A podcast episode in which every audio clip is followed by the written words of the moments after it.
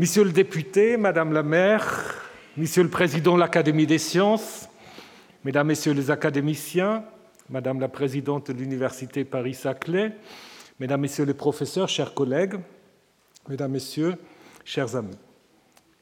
Je suis heureux de pouvoir ce soir vous présenter la deuxième titulaire de la chaire Biodiversité écosystème, chaire annuelle créée avec le soutien de la Fondation Jean-François et Marie-Laure de Clermont-Tonnerre. Ils ne sont pas présents, mais ils nous regardent par euh, visio et je les salue très chaleureusement et je les remercie pour cette initiative. Le but de cette chaire est de contribuer à la progression de la recherche et d'éclairer les débats sur le monde vivant, l'environnement et la biodiversité en invitant au Collège de France des personnalités de premier plan dont les travaux scientifiques ont vocation à être largement diffusés, y compris à la destination du grand public. La biodiversité est d'ailleurs aussi présente au Collège de France via le nouveau prix du Collège de France. Donc je fais un peu de publicité. Il y a un prix du Collège de France à destination des jeunes chercheurs et chercheuses, quand même doté de 20 000 euros, donc ce n'est pas inintéressant, et qui a pour euh, thème cette année euh, biodiversité et évolution. Donc si vous êtes des jeunes chercheurs, chercheuses, vous pouvez candidater euh, pour ce prix. Vous trouvez tout sur le site du collège. Voilà, ça c'était la minute pub. Comme le soulignent beaucoup de mythes, ou encore des philosophes grecs, mais aussi des savants, l'être humain ne peut vivre sans être en interaction constante avec la nature et les animaux.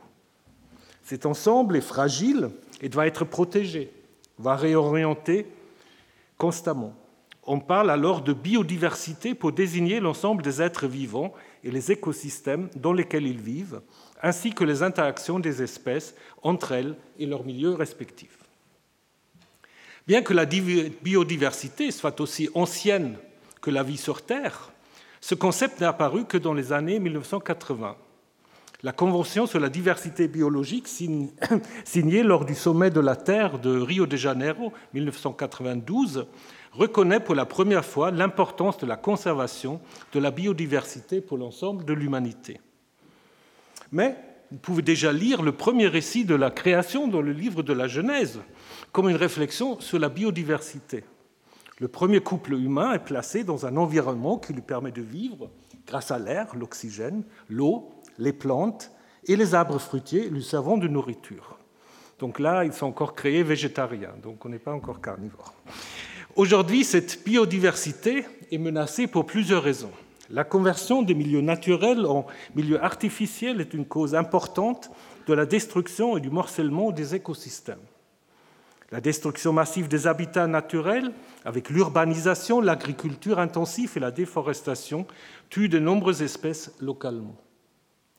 Les pollutions de l'air, du sol, de l'eau, mais aussi lumineuses et sonores, affectent tous les aspects de l'environnement.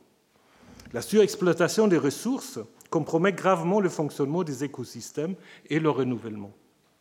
le changement climatique, finalement, influe sur les cycles de vie de l'ensemble des êtres vivants.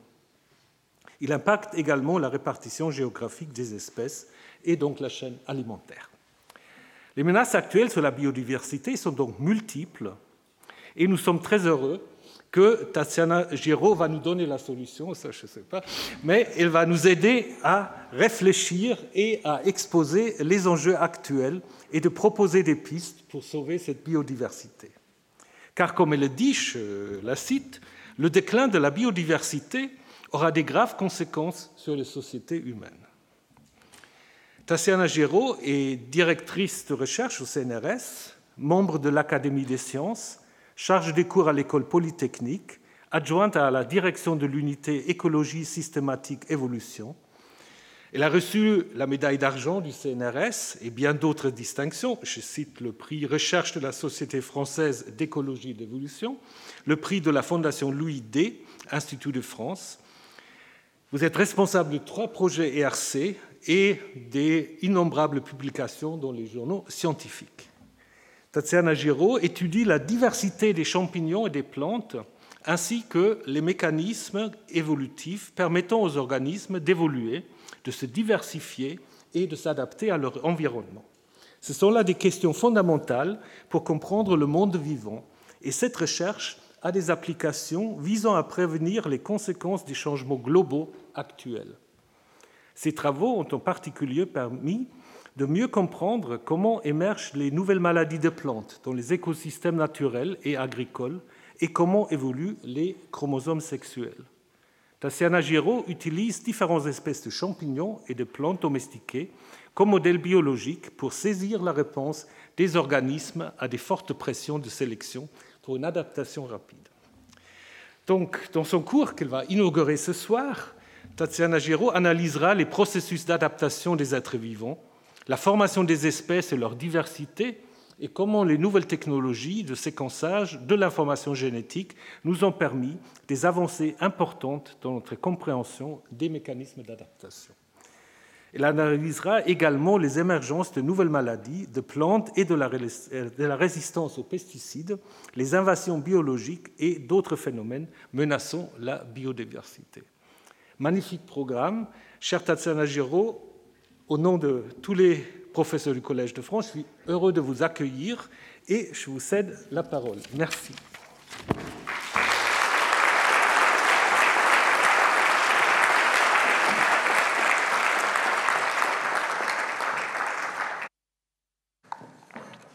Mesdames et Messieurs les secrétaires perpétuels de l'Académie des sciences, Monsieur l'administrateur, Mesdames et Messieurs les professeurs, Jean-François et Marie-Laure de Clermont-Tonnerre, chers collègues, chères familles, chers amis, Mesdames, Messieurs, je suis infiniment honorée d'occuper cette année la chaire de biodiversité et écosystème du Collège de France et je remercie chaleureusement la Fondation Jean-François et Marie-Laure de Clermont-Tonnerre ainsi que les professeurs du Collège de France et en particulier Louise Quintana Murci et Edith Erd, de permettre par cette chaire la diffusion des, des connaissances scientifiques sur la biodiversité. Je remercie aussi profondément tous les collègues, amis et étudiants avec qui j'ai eu l'immense bonheur de mener les recherches que je vais vous présenter aujourd'hui.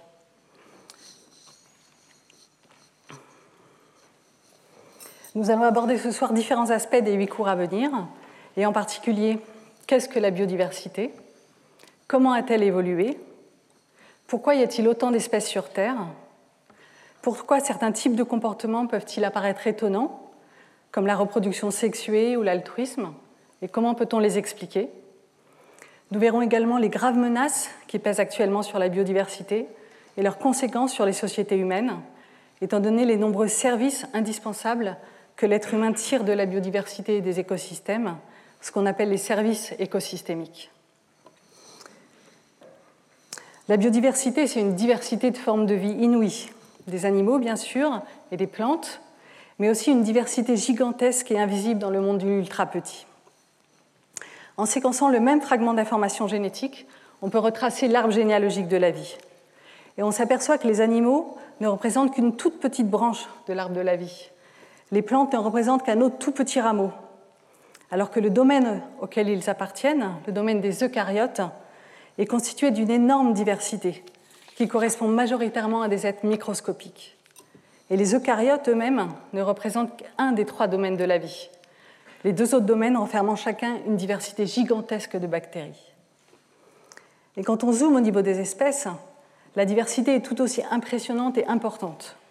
Si vous considérez les différentes races de chiens, par exemple, il s'agit d'une seule et même espèce, Canis lupus, et la même espèce que le loup gris, à partir desquels les chiens ont été domestiqués. Si toutes les races de chiens disparaissent sauf une, l'espèce existera toujours, mais on aura perdu beaucoup en termes de diversité génétique et fonctionnelle. Et c'est exactement la même chose chez les espèces sauvages.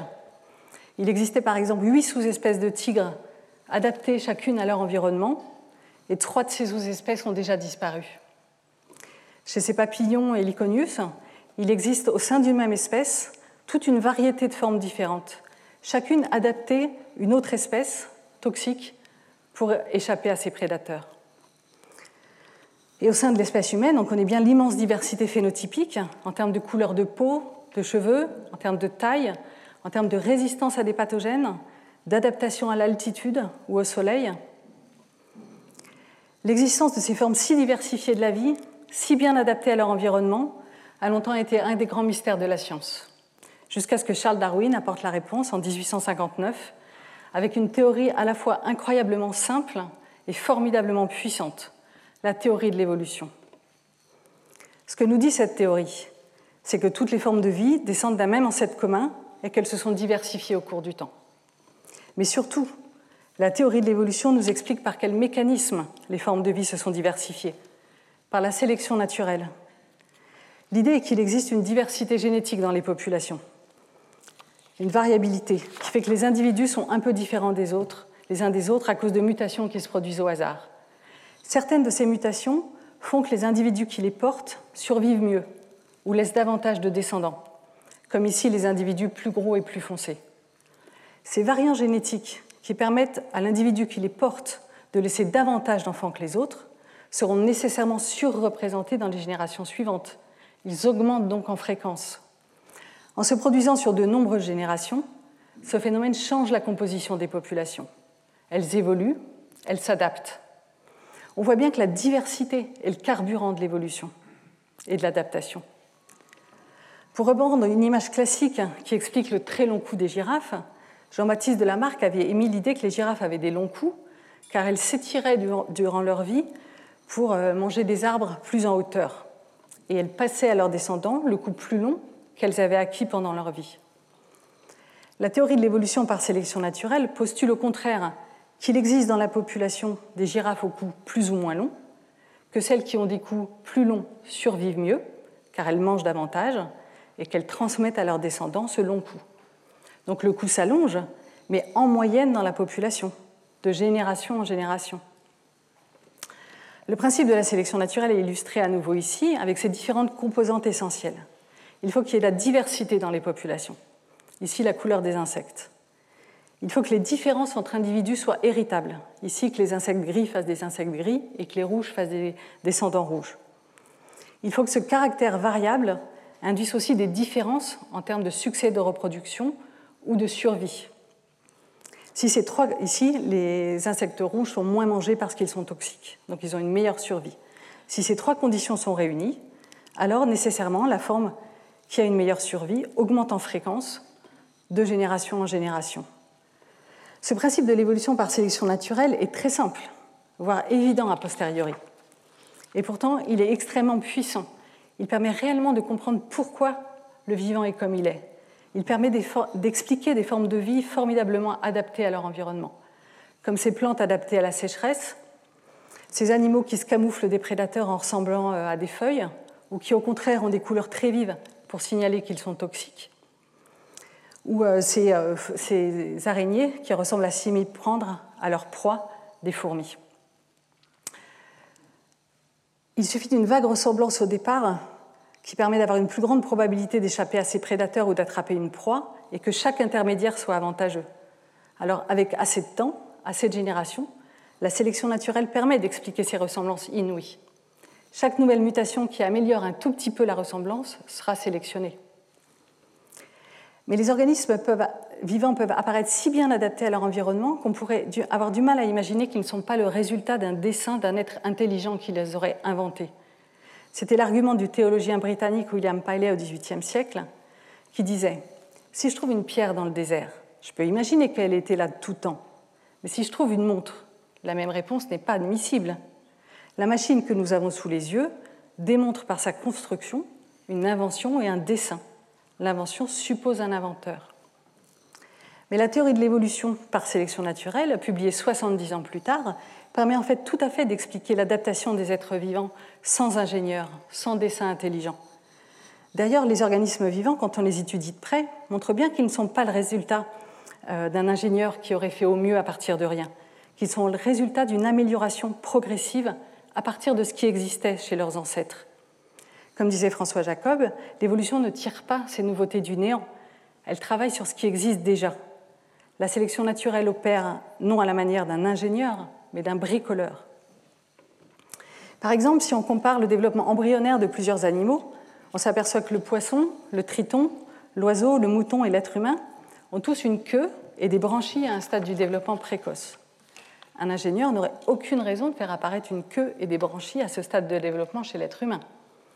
Par contre, ces observations prennent tout leur sens quand on comprend l'évolution, comme des changements progressifs depuis un ancêtre qui vivait dans l'eau.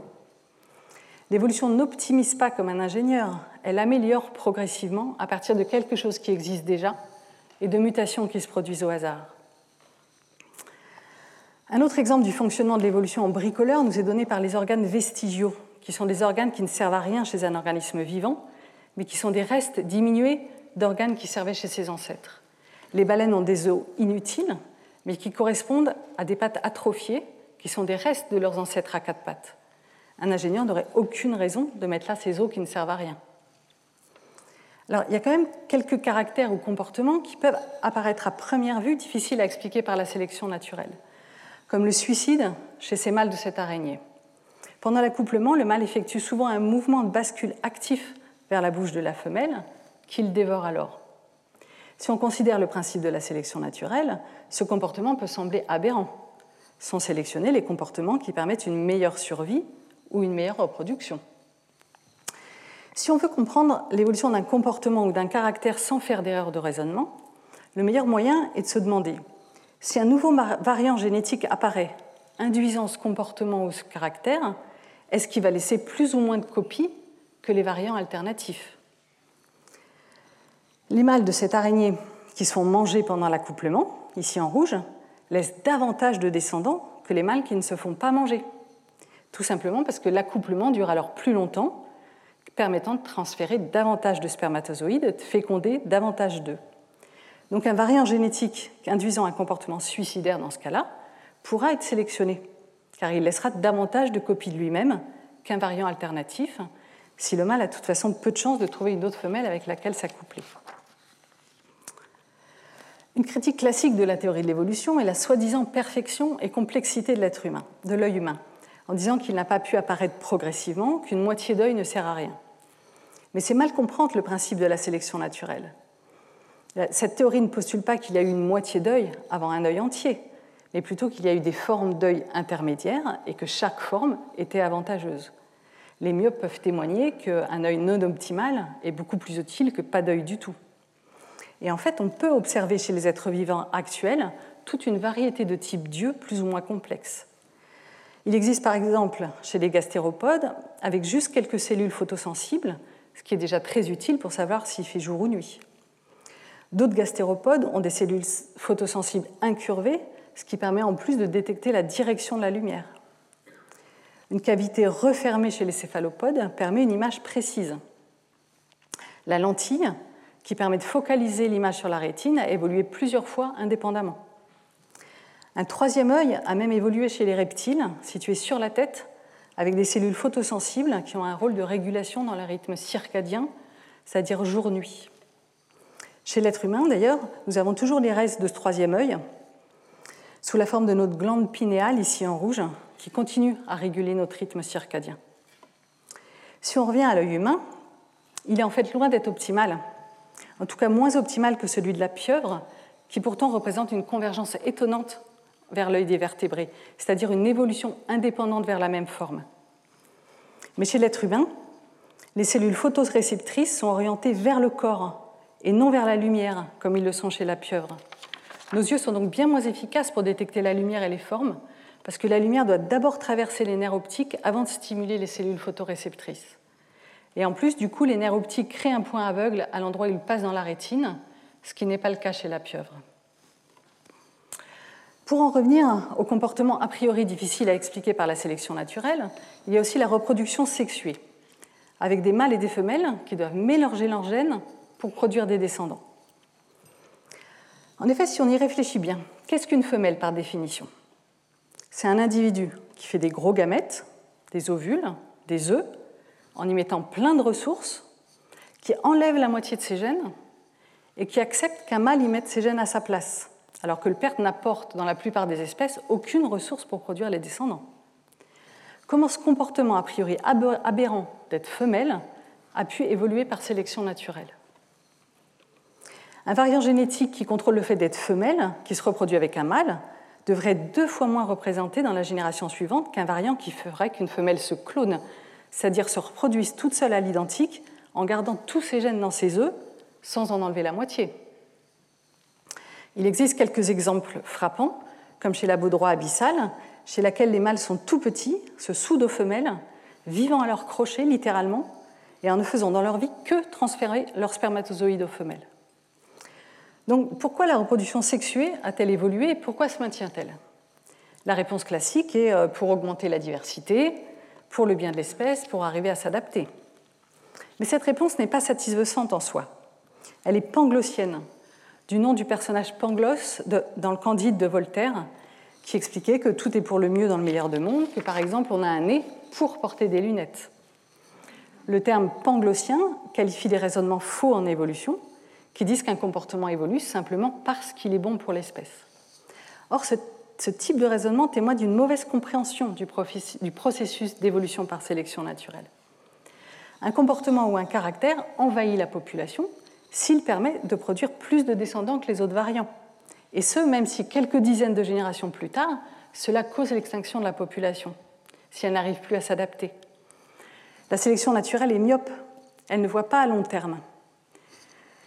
Euh, et la reproduction sexuée en est un très bon exemple.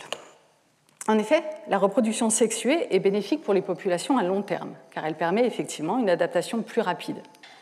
Mais à court terme, un variant induisant une reproduction clonale est favorisé par la sélection naturelle. Imaginons une population dans laquelle chaque femelle peut produire deux enfants, en considérant que, comme chez beaucoup d'espèces, seule la femelle est limitante pour le nombre d'enfants, qui dépend des ressources qu'elle peut investir dans les œufs et les soins aux gènes, comme le père n'apporte le plus souvent aucune ressource. Donc, dans le cas de cette population sexuée, chaque femelle produira deux enfants, en espérance un mâle et une femelle à chaque génération. Imaginons maintenant qu'une femelle mutante apparaisse dans la population, qui est capable de se cloner, c'est-à-dire de produire des descendants génétiquement identiques à elle-même, donc deux femelles. Cette femelle mutante produit à chaque génération deux fois plus de descendants que la femelle sexuée.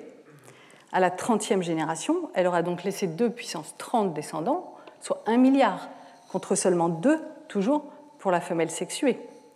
On appelle cet avantage de 2 de la reproduction clonale à chaque génération le double coup des mâles. On voit bien que l'allèle qui induit la reproduction clonale va complètement envahir la, la population en quelques générations, souvent bien avant que l'environnement ne change et qu'il y ait besoin de s'adapter. Il existe en effet des espèces qui se reproduisent de façon clonale dans presque tous les groupes d'organismes vivants, à part les mammifères. La reproduction clonale est très fréquente chez les plantes, par la dispersion de parties végétatives qui peuvent s'enraciner plus loin. La plupart des champignons peuvent également se reproduire de façon clonale, par la production de milliards de spores, ce qui donne par exemple cette moisissure. Certains animaux aussi peuvent se cloner, comme les pucerons, les reptiles, les crustacés ou les poissons. Donc comment la reproduction sexuée peut-elle se maintenir chez autant d'espèces alors que la reproduction clonale semble pouvoir exister et devrait envahir rapidement les populations? Il faudrait qu'il existe des avantages à court terme pour contrebalancer le double coup des mâles, c'est-à-dire qu'à chaque génération, les descendants issus de reproduction sexuée aient une probabilité de survie au moins double de celle des reproductions clonaux, des descendants clonaux. Quelle force évolutive pourrait procurer un tel avantage de deux à chaque génération aux descendants issus de reproduction sexuée. Les parasites le peuvent. En effet, les parasites peuvent imposer un coût énorme en termes de nombre de descendants, à travers la mortalité qu'ils induisent.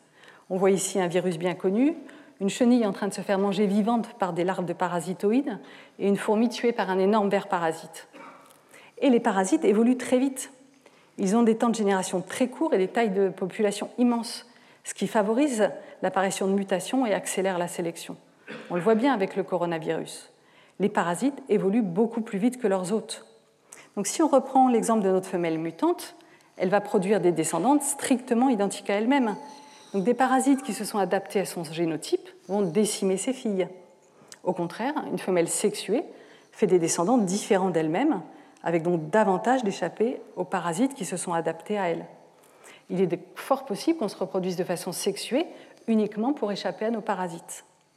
Mais il n'y a pas de consensus sur le fait que cette hypothèse expliquerait le maintien de la reproduction sexuée dans toutes les espèces. En fait, quand on étudie pourquoi telle espèce particulière se reproduit de façon sexuée, on trouve souvent que c'est à cause d'une contrainte qui n'est pas liée à la diversité génétique. Par exemple, chez les champignons et les pucerons, les œufs et les spores issus de reproduction sexuée sont les seules formes assez résistantes pour passer l'hiver. On observe aussi que les espèces clonales le sont en général devenues assez récemment.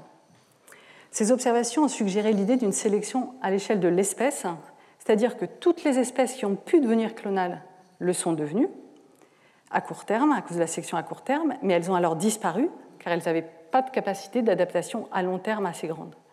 Donc seules les espèces qui, pour une raison ou pour une autre, par exemple les contraintes liées au passage de l'hiver, ne pouvaient pas perdre la reproduction sexuée, auraient réussi à persister jusqu'ici. On a testé cette hypothèse avec des simulations mathématiques, comme on fait souvent en biologie évolutive, pour vérifier qu'on ne fait pas d'erreur de raisonnement, que ce n'est pas panglossien, pour tester si un comportement peut réellement évoluer. Donc on a simulé dans un modèle des lignées évolutives qui se diversifiaient et qui pouvaient évoluer des probabilités plus ou moins grandes de devenir clonales, les lignées clonales étant représentées ici en rouge. On a considéré que les lignées clonales avaient une plus grande probabilité de s'éteindre car elles s'adaptaient moins vite. Et effectivement, dans le modèle, les seules lignées qui persistaient étaient celles qui avaient évolué vers une, probabilité plus faible de devenir clonales. Exactement ce qu'on observe dans la nature. Cette hypothèse réconcilie la sélection à court terme et à long terme. Alors une autre question passionnante en biologie évolutive euh, est pourquoi les espèces sont-elles capables, certaines espèces sont-elles capables d'altruisme? On définit en effet en biologie évolutive l'altruisme comme un comportement qui procure un bénéfice à un autre individu, qui se traduit en termes de nombre de descendants, mais qui coûte en ressources, en nombre de descendants, à l'individu altruiste. Si on considère que l'altruisme est induit par un variant génétique ici en bleu clair, celui-ci devrait a priori laisser moins de copies de lui-même qu'un variant non altruiste, puisqu'il fait des actes qui lui coûtent en termes de nombre de descendants. Un exemple extrême d'altruisme est donné par des colonies de fourmis dans lesquelles les ouvrières sont stériles, elles ne laissent pas de descendants, elles aident la reine à produire ses descendants à elle. Charles Darwin avait dit lui-même que les fourmis ouvrières constituaient une difficulté particulière qui, au premier abord, lui parut insurmontable et réellement fatale à l'ensemble de sa théorie. En effet, un variant génétique, ici en bleu clair, rendant stérile l'individu qu'il porte, devrait disparaître des populations en une seule génération. Il n'est pas transmis. Il s'agit d'un problème plus général concernant toutes les formes d'altruisme qui coûtent des ressources à l'individu altruiste les singes ont des comportements altruistes, par exemple le fait de s'épouiller, c'est-à-dire de passer du temps à débarrasser un autre individu de ses poux au lieu de s'occuper de lui-même. Les suricates ici surveillent à tour de rôle les environs pour avertir les autres si un prédateur s'approche, au lieu de passer du temps à chercher à manger pour lui-même. Les chauves-souris vampires hein, euh, sont aussi des grandes altruistes. Bon, d'accord, elles se nourrissent du sang de gros animaux, mais au lieu de tout garder pour elles, elles régurgitent euh, à leurs amis chauves-souris au lieu de tout garder pour elles pour augmenter leur survie. Donc comment expliquer ces comportements a priori incompatibles encore avec la sélection naturelle? Wynne Edwards avait proposé que l'altruisme pouvait évoluer et se maintenir parce que les groupes d'altruistes laissaient plus de descendants.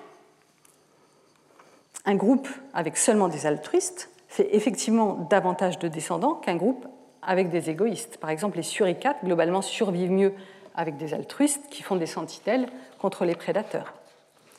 Cependant, si des égoïstes peuvent arriver dans le groupe d'altruistes par mutation ou par migration, ils font alors encore plus de descendants que les altruistes, car ils bénéficient de l'altruisme sans en payer le coût.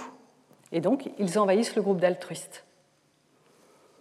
Donc, si on revient à la stérilité des ouvrières, est-ce un coup fatal à la théorie de Darwin? Est-ce qu'un variant génétique, ici en bleu clair, rendant stérile l'individu qu'il porte, ne peut vraiment pas être transmis à la génération suivante? Une des réponses fut apportée en 1963 seulement par William Hamilton avec une idée qui a été appelée sélection de parentèle. L'idée, encore une fois très heuristique, est de se placer à l'échelle du variant génétique qui induit le comportement à expliquer. Et un variant génétique a une forte probabilité de se retrouver chez des individus apparentés de la même famille. Des frères et sœurs, par exemple, partagent en moyenne 50% de leur variant génétique. Donc un variant génétique qui induit un comportement altruiste envers ses frères et sœurs a donc 50% de chances de céder en fait lui-même à se transmettre à travers les descendants de ses frères et sœurs.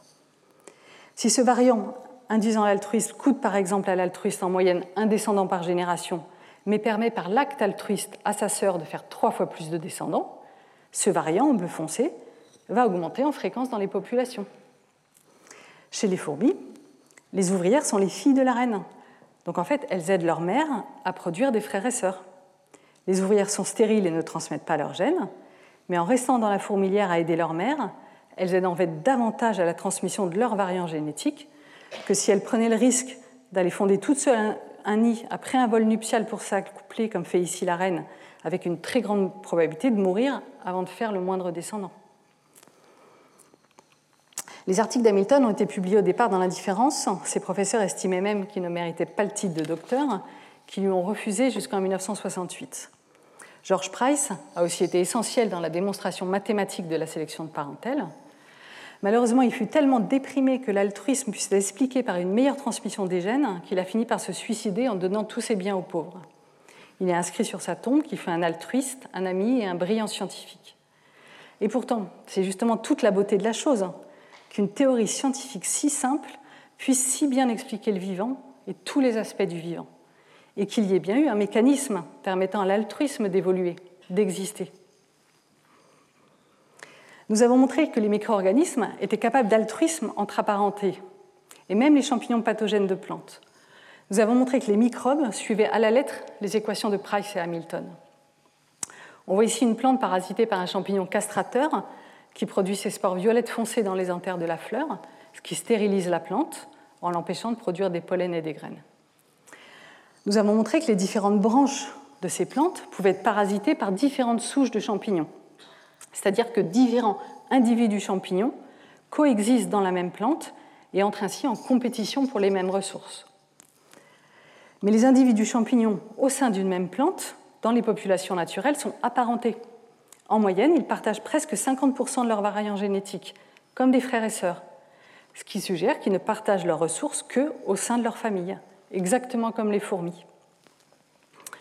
On a vérifié expérimentalement, en inoculant des souches de champignons plus ou moins apparentées dans un jardin expérimental, que effectivement, les champignons résidant dans une plante excluaient spécifiquement les autres champignons non apparentés. Ils n'acceptaient de partager leurs ressources qu'au sein de leur famille proche.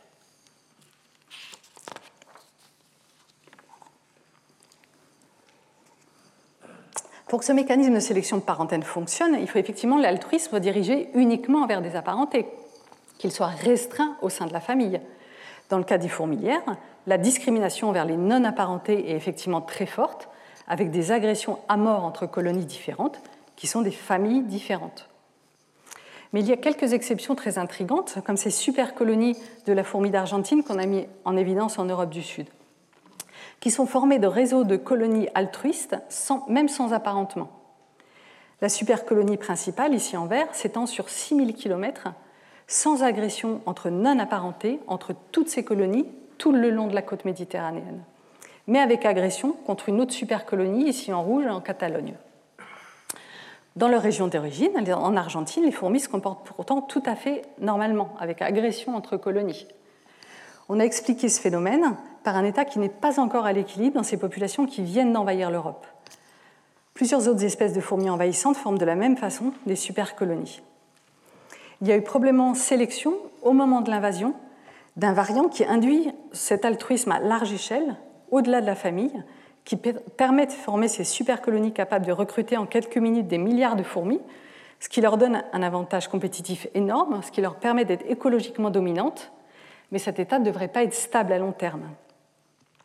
En effet, si des tricheurs apparaissent, ils vont envahir les supercolonies altruistes.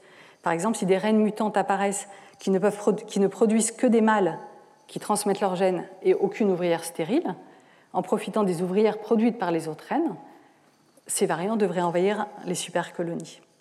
il s'agit sans doute d'un exemple d'une sélection pour un avantage à court terme, mais qui ne sera pas stable à long terme.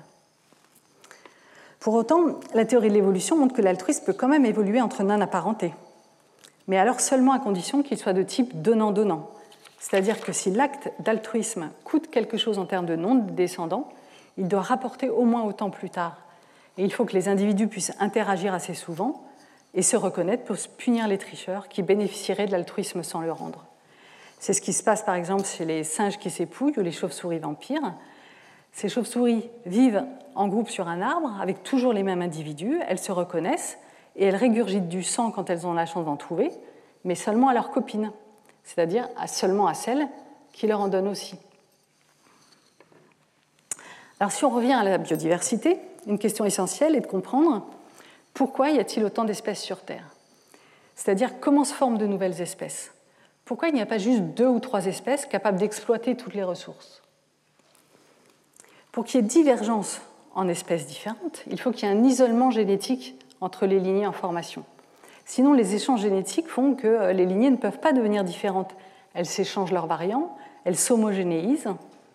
Donc la question de savoir comment peuvent se former des espèces différentes est la question de comment évolue cet isolement génétique qu'on appelle isolement reproducteur, c'est-à-dire le refus des individus de se reproduire avec les individus d'une autre lignée qui est en train de devenir différente.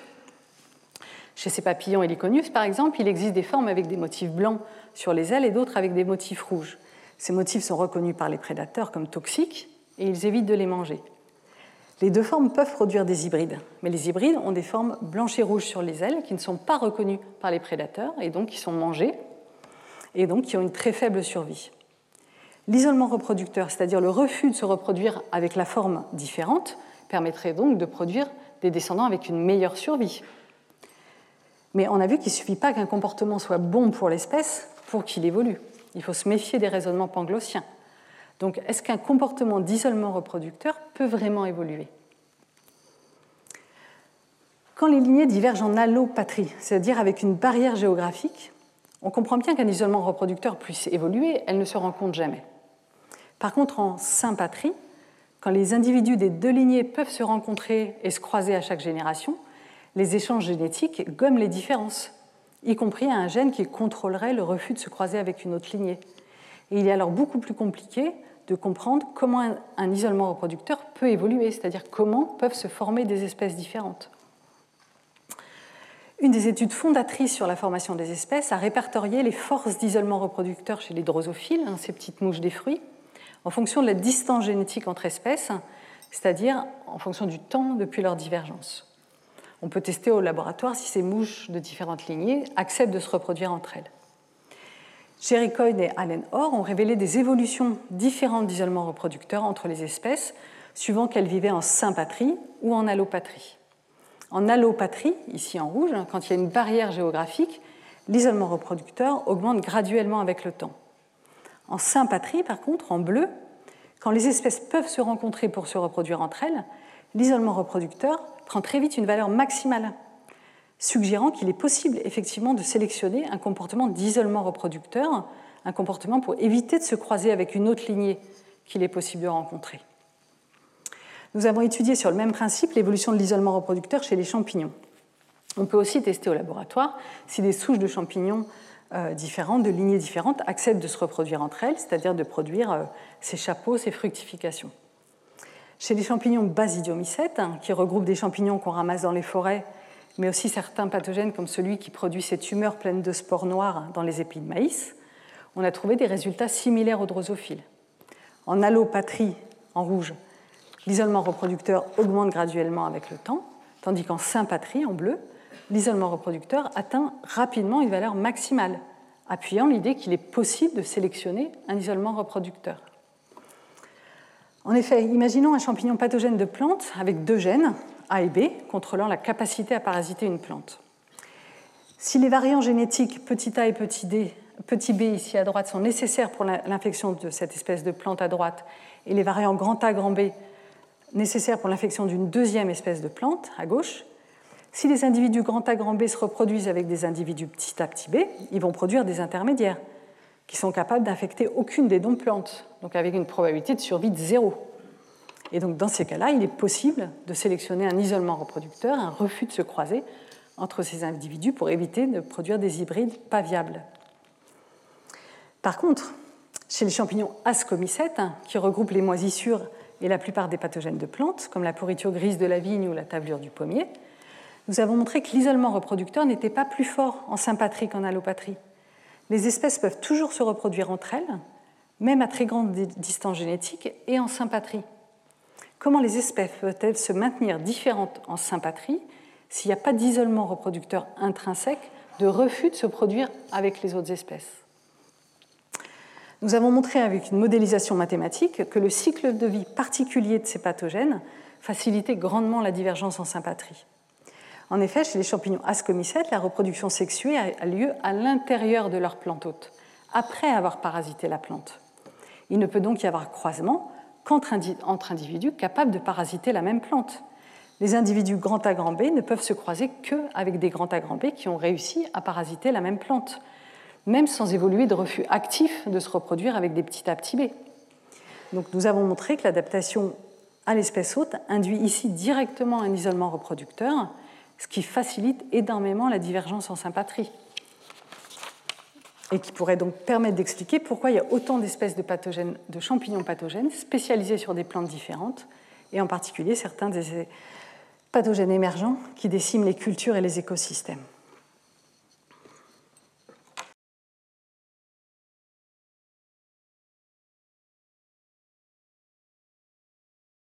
Dans le livre de Darwin, il y avait cette unique figure, euh, un arbre généalogique dans lequel on voit à chaque nœud de nouvelles lignées se former et d'autres s'éteindre. Darwin n'avait pas encore les moyens de s'intéresser à l'isolement reproducteur, aux gènes, etc. Mais cette figure montre qu'il y a sans cesse des lignées qui s'éteignent et d'autres qui se forment, qu'il s'agit d'un équilibre dynamique en fait. En effet, la biodiversité n'est pas un équilibre fixe et stable qui revient à son état quand on le perturbe. Mais ce n'est pas non plus un équilibre instable qui s'éloigne définitivement dans son équilibre quand on le bouge un peu. Il s'agit d'un équilibre dynamique, comme lorsqu'on roule à vélo. On tient en équilibre uniquement quand on avance. La biodiversité se maintient uniquement parce qu'elle évolue, parce qu'elle a les conditions pour s'adapter au changement de l'environnement, à ses pathogènes, à ses prédateurs, pour régénérer des formes de vie quand d'autres s'éteignent. Comme avait dit Einstein, la vie c'est comme la bicyclette. Il faut avancer pour ne pas perdre l'équilibre. Or, les sciences de l'écologie et de l'évolution ont révélé que cet équilibre est fortement menacé. Les scientifiques documentent des pourcentages très élevés d'espèces en danger critique d'extinction dans tous les groupes vivants, comme le montre notamment le rapport de l'IPBES, qui est l'organisme équivalent du GIEC pour la biodiversité, et juste nommé pour le prix Nobel de la paix. Par exemple, 25% des espèces de plantes et d'animaux sont déjà menacées d'extinction. Même les mammifères et les oiseaux sont menacés, alors qu'ils sont pourtant particulièrement protégés, avec une baisse de biomasse de 82% depuis la préhistoire. Les taux d'extinction estimés par les études scientifiques sont de plusieurs ordres de grandeur plus grands que ce qui a existé jusqu'ici et augmentent de façon exponentielle. Les scientifiques ont estimé par exemple qu'il faudrait 3 à 5 millions d'années pour que la biodiversité qu'on va perdre chez les mammifères durant juste les 5 prochaines décennies puisse se régénérer par évolution. Ces menaces sur la biodiversité sont en partie dues au changement climatique, bien sûr, mais il s'agit actuellement que du troisième facteur responsable du déclin de la biodiversité. De nombreuses études scientifiques montrent que la première menace sur la biodiversité correspond à la destruction des habitats naturels par les activités humaines, par exemple la déforestation et l'agriculture intensive, mais aussi l'assèchement des lacs et des marais. Au début du XXe siècle, la mer d'Aral était le quatrième plus grand lac du monde. Elle est en déclin drastique depuis les années 60, quand un programme d'irrigation agricole a détourné les deux plus grands fleuves de la région. Évidemment, quand leurs habitats disparaissent, les espèces ne peuvent juste pas se maintenir. La deuxième cause de déclin de la biodiversité correspond au prélèvement direct, par exemple la surexploitation de certaines ressources pour notre alimentation. Les études scientifiques montrent à quel point nous vidons les océans de leur vie par des activités de pêche non durables. Les invasions d'espèces exotiques dans de nouveaux milieux représentent aussi un facteur extrêmement important dans le déclin de la biodiversité. Par exemple, les rats et les serpents ont été introduits sur de nombreuses îles depuis les cales des bateaux et ont déjà fait disparaître de nombreuses espèces d'oiseaux endémiques en mangeant leurs œufs, car ces euh, oiseaux n'avaient pas évolué de défense, contre ces prédateurs. Les chats arrêts, retournés à l'état sauvage, font également de gros dégâts sur les espèces d'oiseaux endémiques. Les fourmis envahissantes partout dans le monde, comme la fourmi d'Argentine, menacent les espèces locales. La perche du Nil a été introduite intentionnellement pour la pêche dans le lac Victoria en Afrique et a causé la disparition de plus de 200 de ces espèces de, poissons euh, cyclidés endémiques. Les milieux marins ne sont pas indemnes, avec par exemple l'algue Colerpa taxifolia qui menace les herbiers de la Méditerranée. Les invasions de pathogènes sont également dévastateurs pour la, pour la biodiversité. Un exemple classique est le champignon responsable de la maladie du chancre du châtaignier. Ce champignon originaire d'Asie a envahi l'Amérique du Nord où il a complètement exterminé le châtaignier. Actuellement, un pathogène phytophthora envahit la, planète et décime des forêts entières. à tel point qu'il y a de fortes restrictions pour entrer et sortir des forêts en Australie, par exemple. Il est interdit de sortir des forêts avec de la terre sous les pieds, de peur de la dispersion du pathogène. Le champignon responsable de la chytridiomycose, originaire d'Afrique, a envahi les planètes depuis les années 90, causant la disparition de 120 espèces d'amphibiens et menaçant 500 autres espèces de grenouilles, crapauds et salamandres. Les pathogènes envahissants peuvent également fortement impacter les cultures, comme ici une maladie dévastatrice du blé qui envahit l'Inde, à tel point qu'on doit brûler les récoltes infectées pour limiter sa dispersion. Ces maladies émergentes des cultures causent aussi des dégâts indirects sur la biodiversité, notamment via les pesticides répandus pour lutter contre ces maladies. Des analyses évolutives peuvent nous permettre de retracer les routes et les histoires de ces invasions pour comprendre d'où viennent les pathogènes et comment ils sont devenus envahissants. Nous avons pu, par exemple, reconstruire l'histoire de l'invasion du mildiou de la vigne avec des marqueurs génétiques. Cette maladie a été introduite depuis l'Amérique du Nord par les porte-greffes résistants qu'on avait importés au XIXe siècle pour lutter contre le phylloxéra, une autre maladie de la vigne causée par des insectes. Nous avons montré que le mildiou de la vigne envahissant provenait d'une seule des cinq espèces de vignes sauvages natives d'Amérique du Nord et qu'il a été introduit initialement en Europe de l'Ouest d'où il s'est ensuite répandu dans la plupart des autres vignobles du monde entier par des échanges commerciaux. Nous avons aussi montré que le champignon castrateur de cette plante, qui elle n'est pas cultivée, est aussi devenu envahissant, mais depuis l'Europe vers l'Amérique du Nord. On a pu identifier des groupes génétiques différents en Europe, ici en couleurs différentes, et on a pu en déduire que l'invasion en Amérique du Nord est venue seulement du groupe bleu, donc seulement d'Écosse. Plus généralement, nous avons montré que parmi les champignons pathogènes envahissants, ayant causé des maladies émergentes dans nos nouvelles régions et pour lesquelles on avait des données, la plupart avaient changé de plante hôte, changé de mode de reproduction, malgré une perte de diversité génétique, mais le plus souvent grâce à des hybridations, des mélanges génétiques avec d'autres populations ou d'autres espèces. Les pollutions jouent également un rôle important dans le déclin de la biodiversité, et en premier lieu les pesticides répandus pour lutter contre les ravageurs des cultures. Ce sont des produits faits pour tuer les insectes et les micro-organismes. Ils le font effectivement très efficacement et pas sélectivement, causant de nombreux dommages collatéraux chez beaucoup d'espèces. Ils peuvent aussi sélectionner des résistances aux fongicides chez des, pathogènes humains, comme le champignon Aspergillus, qui est habituellement dans le sol. D'autres types de pollutions menaçant la biodiversité sont le plastique, mais aussi les engrais, qui peuvent entraîner une explosion du développement des végétaux aquatiques, qui étouffe le risque des espèces. Il y a aussi la pollution lumineuse, qui peut gêner les espèces nocturnes, notamment leur reproduction. Alors bien sûr, on peut se demander s'il est vraiment si grave qu'une partie des formes de vie disparaissent. Se dire que bien sûr c'est dommage, mais qu'on peut vivre avec. On pourrait penser qu'avec quelques espèces animales et végétales, on arrive à nourrir les populations humaines et que c'est l'essentiel. Mais les études scientifiques nous démontrent clairement que non, on ne pourra pas vivre avec ces extinctions qui s'annoncent. Si nous ne stoppons pas le déclin de la biodiversité, les sociétés humaines en seront grandement affectées. Les études scientifiques nous montrent que l'être humain tire de la biodiversité une quantité et une diversité de services dont nous n'avions pas conscience jusque-là, qu'on appelle les services écosystémiques et dont on peut tout simplement pas se passer. Un exemple de ces services que nous tirons de la biodiversité concerne les ressources pharmacologiques, ces molécules qui nous permettent de lutter contre des maladies, par exemple les antibiotiques comme la pénicilline. C'est Alexander Fleming qui a découvert par hasard l'action antibactérienne des champignons pénicillium en voyant, comme ici sur sa boîte de culture, euh, ces bactéries qui n'arrivaient pas à pousser autour d'un champignon contaminant. D'autres chercheurs ont découvert dans la pervenche, puis dans un arbre lif, des molécules anticancéreuses. Encore cette année, on a découvert que le matalafi, une plante de Polynésie, produit une nouvelle molécule anti-inflammatoire. Comment savoir quelle, espèce nous sera utile demain pour la médecine? Dans laquelle des milliers d'espèces menacées de disparition se cache un médicament indispensable pour la prochaine pandémie. Un autre exemple de ce qu'on appelle les services écosystémiques, c'est la pollinisation, c'est-à-dire le transfert par les insectes du pollen des fleurs mâles vers les fleurs femelles pour produire les graines et les fruits de nos cultures. Maintenant que ces espèces disparaissent, on se rend compte à quel point ce service est précieux et irremplaçable. En Californie, les, agriculteurs sont obligés d'élever et de remplacer régulièrement des ruches dans leurs vergers, mais ça ne suffit plus. En Chine, les êtres humains doivent polliniser à la main tous les fleurs de tous les arbres fruitiers dans certaines régions. Il ne suffit pas de juste protéger ou élever des abeilles. Les écosystèmes sont extraordinairement complexes, avec des interactions en cascade entre des millions d'espèces. Et on ne sait pas quelles autres espèces peuvent affecter la persistance des abeilles. Vous voyez là un réseau d'interactions, un exemple déjà très simplifié, avec juste quelques niveaux et quelques espèces. Il est impossible de prédire les effets de la disparition d'une espèce dans un tel réseau. Par exemple, dans le parc du Yellowstone, la disparition du loup a menacé d'extinction des plantes protégées. Quel est le rapport entre loup et les plantes? La disparition du loup avait permis aux herbivores d'être plus nombreux et ils mangeaient plus de plantes. Il s'agit là d'un exemple tout simple avec trois espèces, mais on n'avait pas prédit les conséquences.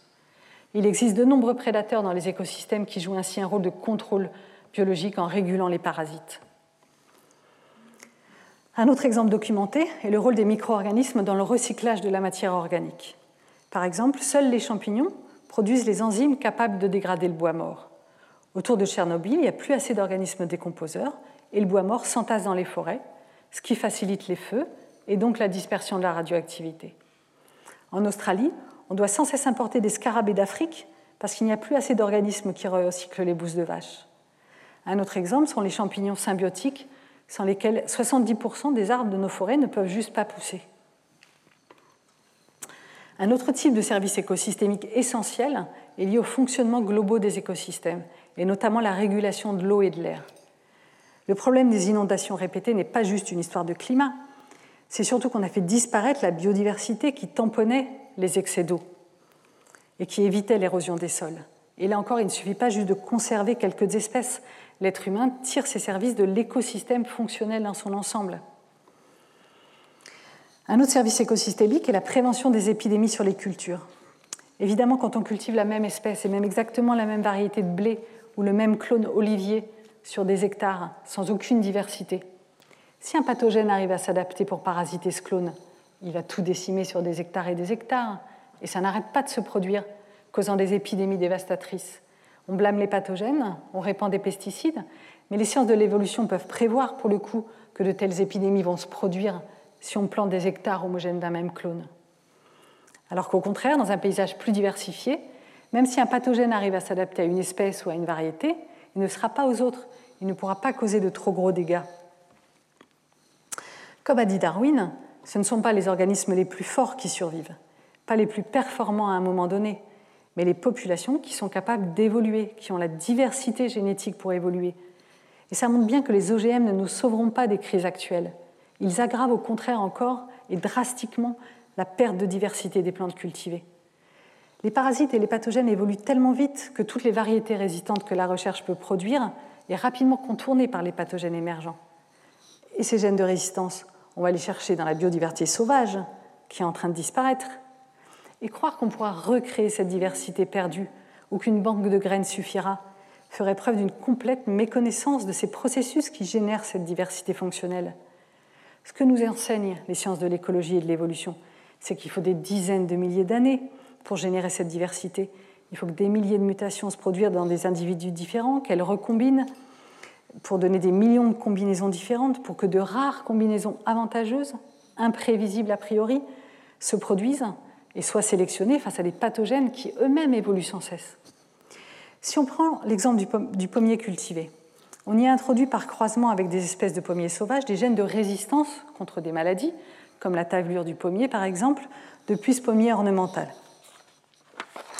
Cependant, en quelques années, bah, le champignon pathogène a fait exactement pareil il a récupéré dans son génome, par croisement avec la population qui parasite ce pommier ornemental, le gène qui permet de contourner la résistance.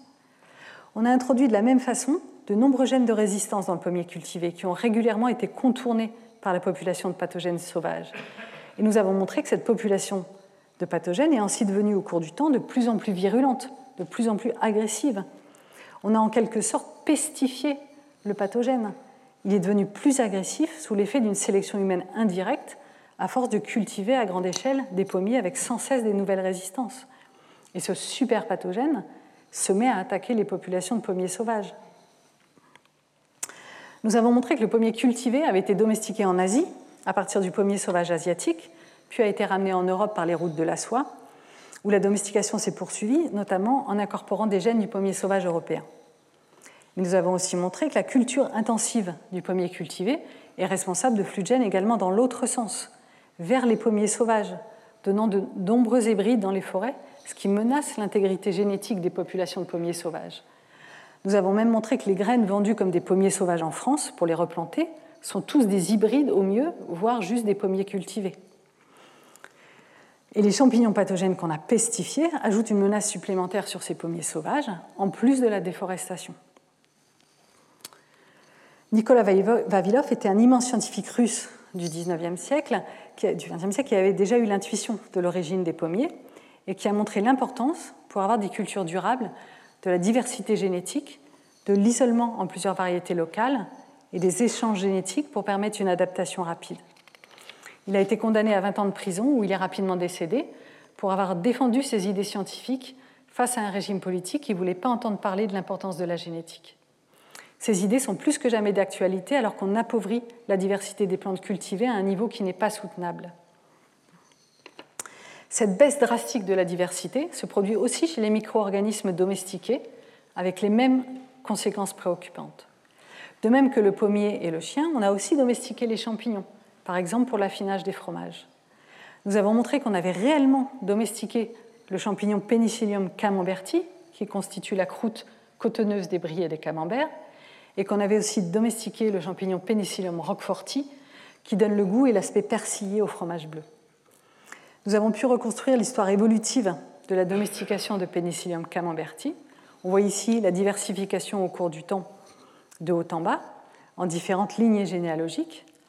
On a montré que la domestication s'était produite en plusieurs étapes, avec des divergences de lignées successives et des améliorations progressives de plusieurs caractères pour la production de meilleurs fromages, depuis des ancêtres qui étaient probablement des décomposeurs de plantes comme l'actuelle espèce Penicillium fuscoglocum.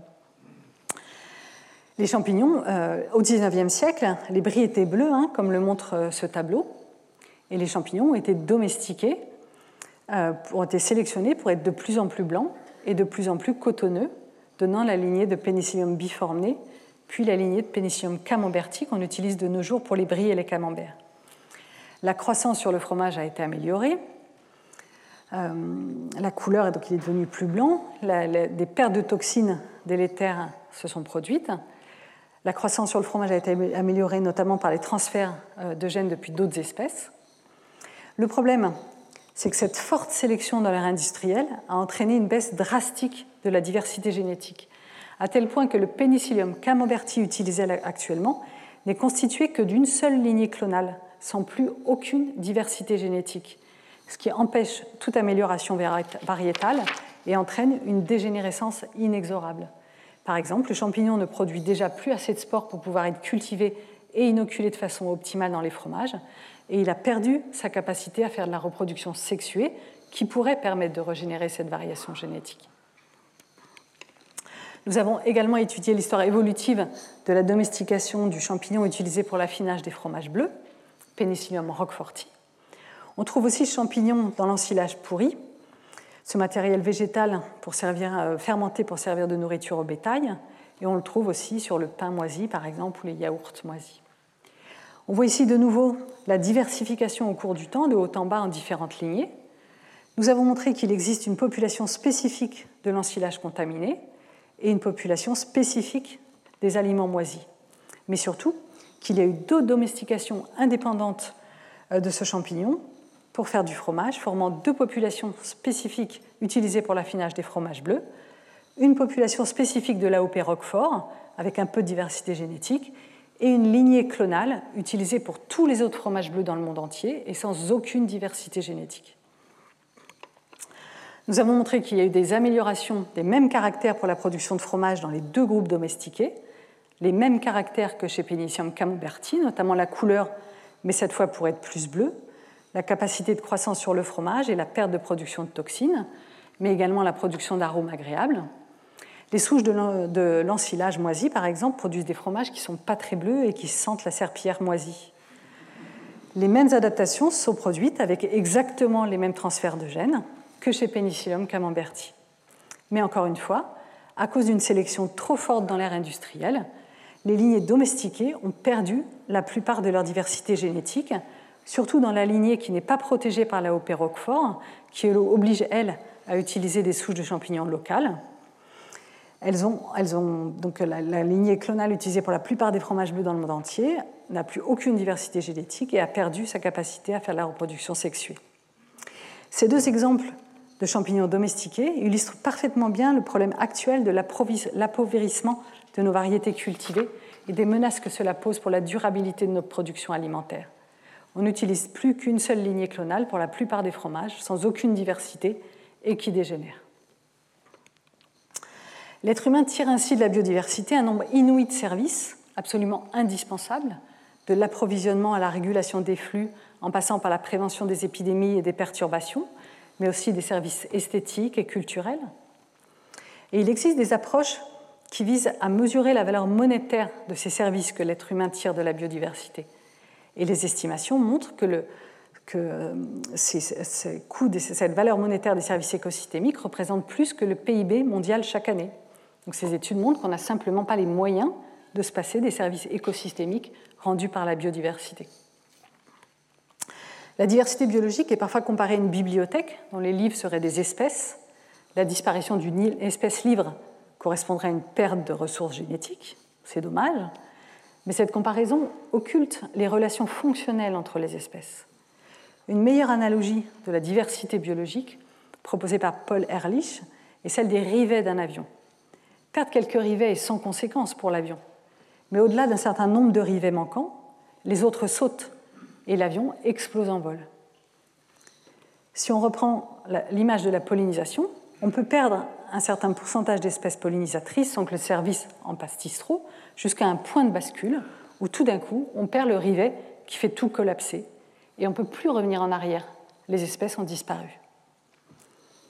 Avec cette vision que nous enseignent les sciences de l'écologie et de l'évolution, on se rend compte qu'on ne peut pas juste choisir de conserver les quelques espèces qui nous sont utiles directement, elles ne peuvent pas juste se maintenir sans la présence des autres espèces, sans leurs habitats, sans diversité génétique. Il est difficile de prévoir les conséquences en chaîne de la, disparition d'une espèce ou de savoir quelles espèces nous seront utiles demain. Cette vision obtenue par les sciences de l'écologie et de l'évolution de la biodiversité comme un équilibre dynamique signifie qu'on ne peut pas conserver la biodiversité dans des collections de graines statiques ni dans des parcs. Il faut conserver le processus dynamique qui génère de nouvelles formes quand certaines disparaissent, qui permet aux espèces de s'adapter au changement. On a fait un certain nombre de progrès scientifiques depuis l'Arche de Noé. On sait qu'il ne suffit pas d'un mâle et d'une femelle de chaque espèce animale pour recréer un écosystème fonctionnel. La diversité est le carburant de l'évolution et de l'adaptation, qui sont juste indispensables pour la persistance des populations. Cette idée est bien illustrée par l'allégorie de la reine rouge. Dans le livre de Lewis Carroll, de l'autre côté du miroir, la reine rouge du jeu d'échecs court avec Alice, mais elle n'avance pas. Alors Alice demande à la reine pourquoi Et la reine répond que le paysage avance, donc il faut courir pour rester à la même place. La vie et la biodiversité sont à l'image de la reine rouge. Elles ne peuvent pas se maintenir sans avoir les conditions nécessaires pour avancer, pour évoluer, pour s'adapter au changement. En conclusion, la biodiversité, c'est des formes de vie incroyablement diversifiées, résultant de millions d'années d'évolution, par sélection naturelle et persistant grâce à un équilibre dynamique. Mais la dynamique de cet équilibre est gravement menacée avec des conséquences qui vont impacter fortement les écosystèmes et les sociétés humaines. Nous vivons une période où l'humanité a des moyens sans précédent, mais fait face à des défis également urgents et cruciaux. Et pour ces défis, les sciences, et en particulier les sciences de l'écologie et de l'évolution, sont essentielles pour comprendre tous ces processus et leurs conséquences. Des actions comme cette chaire de biodiversité et écosystème, permise par la Fondation Jean-François et Marie-Laure de Clermont-Tonnerre et le Collège de France, permettant la diffusion des connaissances dans ces domaines, sont donc capitales. Et je les en remercie encore.